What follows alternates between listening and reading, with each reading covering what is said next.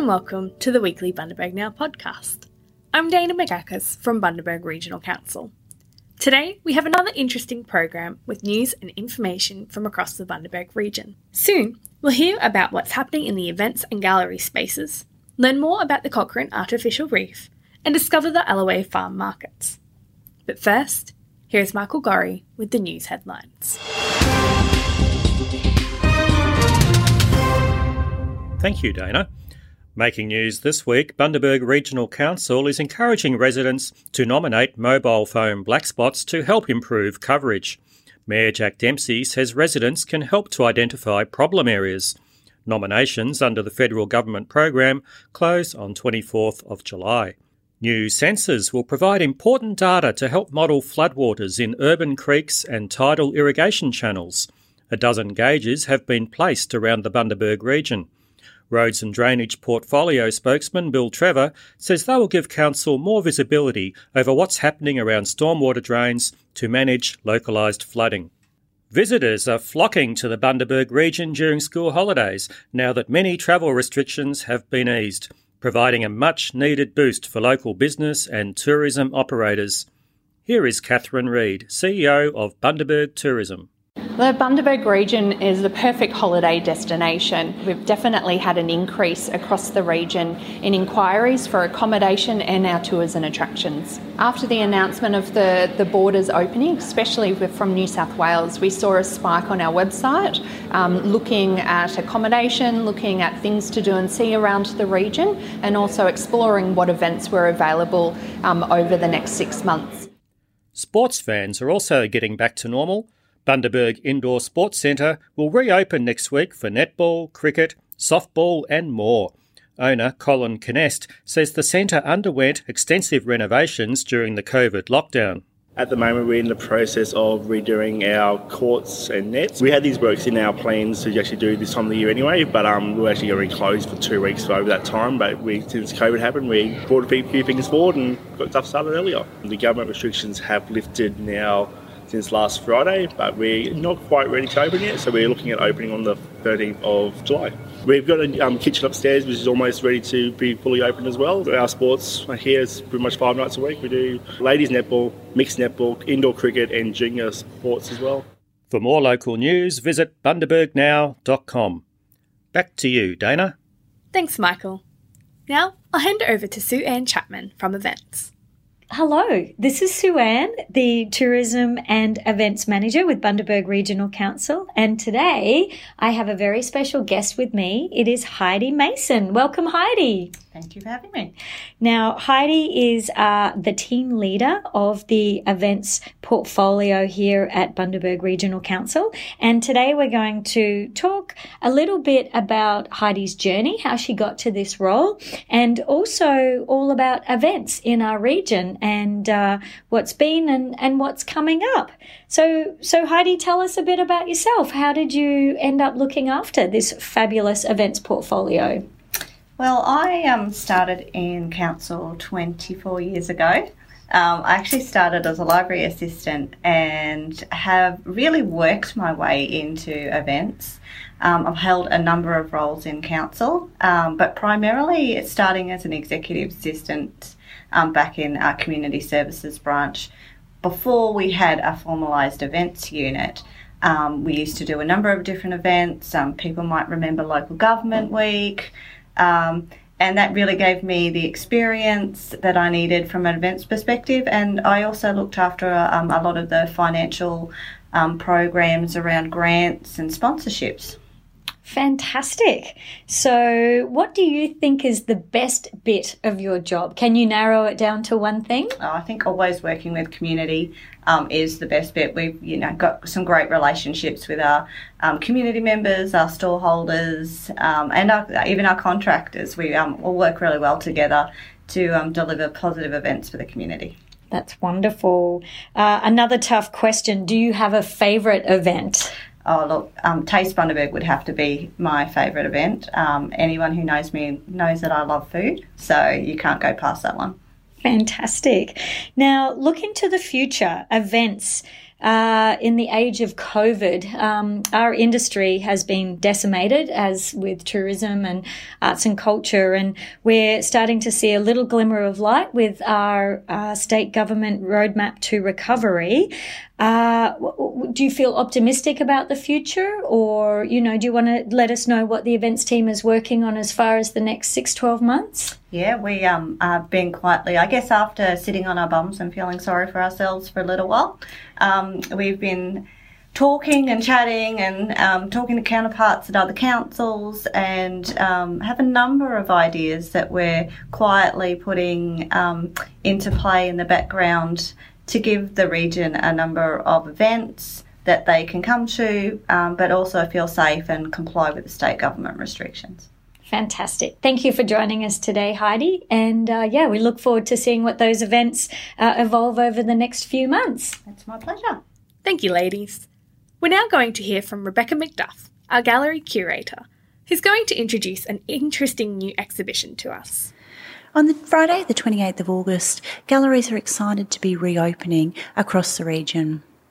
At our Childers Art Space, located on Churchill Street in Childers, we're reopening with an exhibition that is in response to the COVID crisis that we've all faced. This exhibition, titled Art as an Act of Optimism, is about the wonderful response that artists have had during this difficult time. This has been a time when the flexibility and the creative approach to life has seen people blossom despite the difficult circumstances they've been living in. The gallery was able to react really quickly when the COVID crisis struck and turn a lot of its programming into a digital platform. One of the great things that happened during this time was the Daily Art Challenge. This was pretty much the work of our marketing officer, Tony Shu. And every day, Tony set a challenge for artists, professional, non professional, amateur, across the region, actually across the country, to be part of this challenge. We had responses from our regional artists, artists from across the state, artists from across the country, even some international artists responded. So, what Tony did was she would set a word each day simple word, vintage, dog, tea, it could be anything, and the artists had to respond in whatever way they did. What was great to see was the breadth of responses that came in with this exhibition. So artists were able to do drawings, they shared art journals. We had this amazing artist that made me laugh all the time called Rob Andrews, and he made these fantastic little daily vignettes that were all about the challenge that we'd set. There were digital films that were made. Um, I really enjoyed watching Emma Thorpe. Emma is an artist from Hervey Bay, and she would put up these really interesting digital films every day in response to the challenge. And so we also saw our regional artists Sue Hutton, Jenny McDuff. We also saw Adrian Williams, Julie Highlands, Debbie Bennett. Lots of people like this who just daily would respond in their own arts practice to the challenge that we'd put up. We've ended up with thousands of images under the hashtag Arts Bundy at Home on Instagram and Facebook. And so, this Art as an Act of Optimism exhibition is actually about those images that we received. So, what we want to do is collate an exhibition that's joyful, that brings a smile, that shows that in the midst of adversity, art can flourish and it can blossom and it can actually give, bring a smile. There'll be examples of the Instagram posts, some of the digital films will be showed. There'll actually be some of the actual artworks that were created during the COVID lockdown that we're actually going to be showing in this exhibition as well. So it's going to be a real mixture, but it's going to be also a little bit of a sneak inside people's homes because I don't know whether you're like me, but I noticed during COVID we suddenly got to see people in their own environments and to see artists in their own studios or environments is particularly exciting for me. So I really enjoyed that part of the Arts Bundy at Home challenge and that's what we really want to bring forth in this exhibition. So it's going to be something a little bit different to what we normally show. It won't all be professional artists or late stage career artists or anything like that. It will actually be everyday people that have created works for us. So some of them are even children's works, and it really is a celebratory exhibition for where we're at now, coming out slowly from the tunnel of COVID. Also, in this exhibition will be a pod in which people can record stories for the Space Between project that was launched by Arts Bundaberg. This project is about looking at what happens in social isolation. That when it's a time of such historical importance, we need to tell our stories. And we're asking people to tell theirs. The thoughts and words shared at this time will be treated with utmost care, but it's a way that we can start to talk about what does the space between now and then look like? So these stories will be recorded in this pod during the exhibition, and they then later will actually possibly become works that are used in exhibitions or plays or other arts outcomes that um, will be produced by the Arts Bundaberg team. So this is also a great interactive element and um, to this exhibition. So really excited to be welcoming people to Art as an Act of Optimism at our Childers Art Space from Friday the 28th of August and look forward to chatting next time. Bye. Thank you for that, Rebecca. Now, here's Paul Donaldson with more on the Cochrane artificial reef that we heard about last week. What was the first item that started the reef, and how did it feel to get that first item in place on the seabed? We were numb and ecstatic, if you can believe the two. Um, we wanted something first up that would be very, very interesting to uh, type divers. We didn't want spearing on there, uh, but we wanted scuba divers. We wanted recreational divers to see something interesting on the bottom. So we acquired through Smith's Premix their gravel dredge off Tomato Island. And 350 tonne, we had to explode ordnances in it to blow the bottom out. Um, and it was absolutely fantastic. Um, it, it, for a first experience, it was very overwhelming because we started the day at about five o'clock. Oh, no, and by the time we went down the river and down the coast towing this thing, and it all happened, I think we got back about 10 o'clock at night, back to mm. about, you know, the Burnett Bridge. It was, we were absolutely worn out with, with just the adrenaline rush and but that was the first thing, our big dredge from Smith's Premix, and and, and Smith's Premix, and a lot of the a lot, a lot of, the, local a lot of the businesses in town, even though they couldn't help us with money donations, that lent us equipment, trucks, loads of backup, scuba, um, oxy gear, yeah. welders, yeah, in kind donations. It was absolutely fabulous. Now I've sat in the aircraft down there many times, lots of fun. How exciting was it, and, and what was the response from divers once you got those planes down? The response from divers was absolutely fantastic. The aircraft came through. We got a phone call to say that hmm. Majestic Airlines had, had gone, gone broke, broke, and they had two aircraft. They had three actually. Yeah, and so mm. we were. They asked us if we'd like to put in a quote, a, a, you know, a tender to buy them. So we, we hurriedly called a committee meeting, and I think some of the committee members thought we were a bit mad. Um, so we offered hmm. thousand dollars each. But by the time we took all the rivets and all the, the stuff that we could salvage off, we got that thousand dollars back anyway in, for each in, aircraft in all the stuff that we took off it. So then so, it was a challenge to get them down to the coast. That's correct. We had to cut the wings off, unfortunately, to get past signs on the way down. Uh, we had trucks lent to us, low loaders, uh, cranes to lift them on, lift them off to get down to Elliott Heads, where people still go to the artificial reef. And looking at them on the bottom, and I've sat in the cockpit so many times and played pilot, as everyone does when they go there.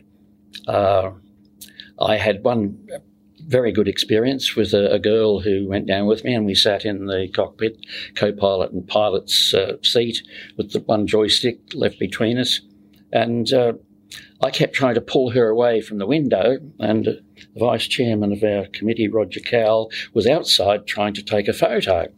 And I kept pulling her away, and she couldn't understand why I was pulling her away. But she was going to kneel on a stonefish in the cockpit. So we had a few words underwater. uh, the whole thing with the doors off it, um, the windows taken out, etc., they end up being called A and B. Uh, and in the end, because we're Alan and Brenda, uh, one got called Alan and one got called Brenda. And Brenda was always the one with the best fish. You have to be smart, don't you? Even on the film. Apparently, apparently the way it, it, landed, it was in the right position for the currents to go through it, and I got the best. And you, sw- you swim up to Brenda's rear hatch, and there'd be a mangrove jack that long, just sitting, lying, hovering inside with his big fangs sticking out. Wonderful. And there's a, a, rubble trail between the two, uh, A and B. Uh, and ironically enough, if people dive it, the rubble trail in winter can have many snapper on it because they like that rubbly bottom. So it, it was they were beautifully received. We floated them out, which was a major project in itself. With our hearts and our that they would make it out there and not end up on the bottom prematurely.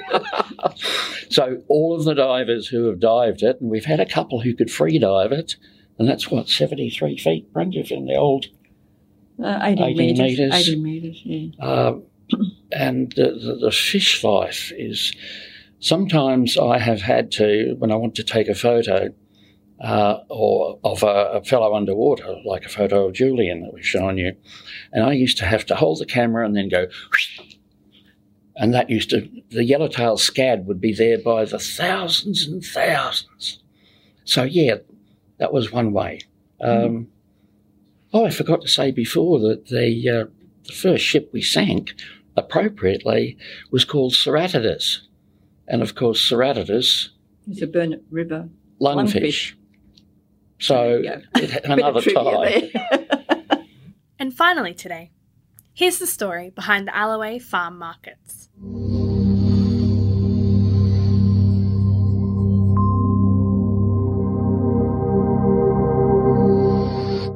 Alloway Farm Market started about five or six years ago with the purpose of supporting local farmers, helping them get rid of their seconds and thirds produce. As farmers ourselves, we know that type of produce is skin blemish. Internally, the fruit is still just as delicious, if not better, um, as it can be a bit riper.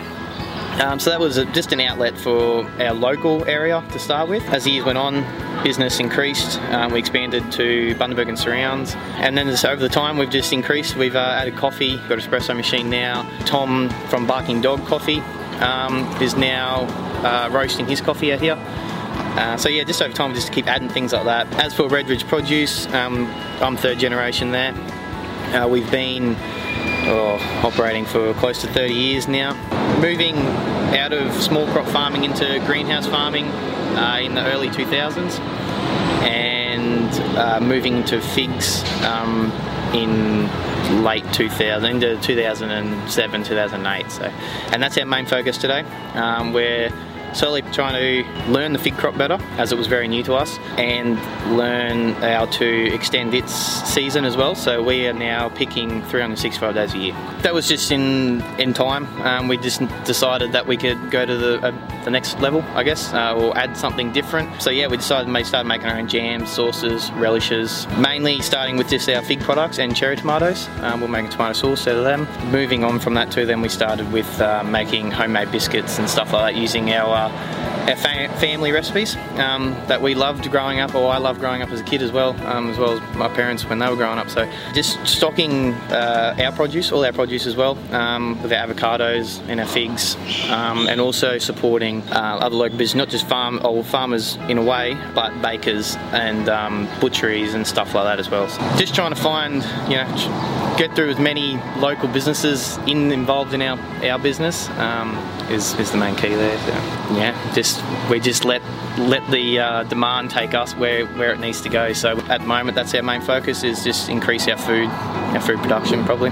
As a business, uh, really well, um, especially with having a fresh produce market uh, as we are a pretty large fruit bowl um, for Australia and the world. Having a lot of um, local produce, uh, a lot of different variety of local produce available all year round um, really helps uh, having us a nice consistent stock uh, and being able to showcase a lot of the local um, region's flavours off too, I guess.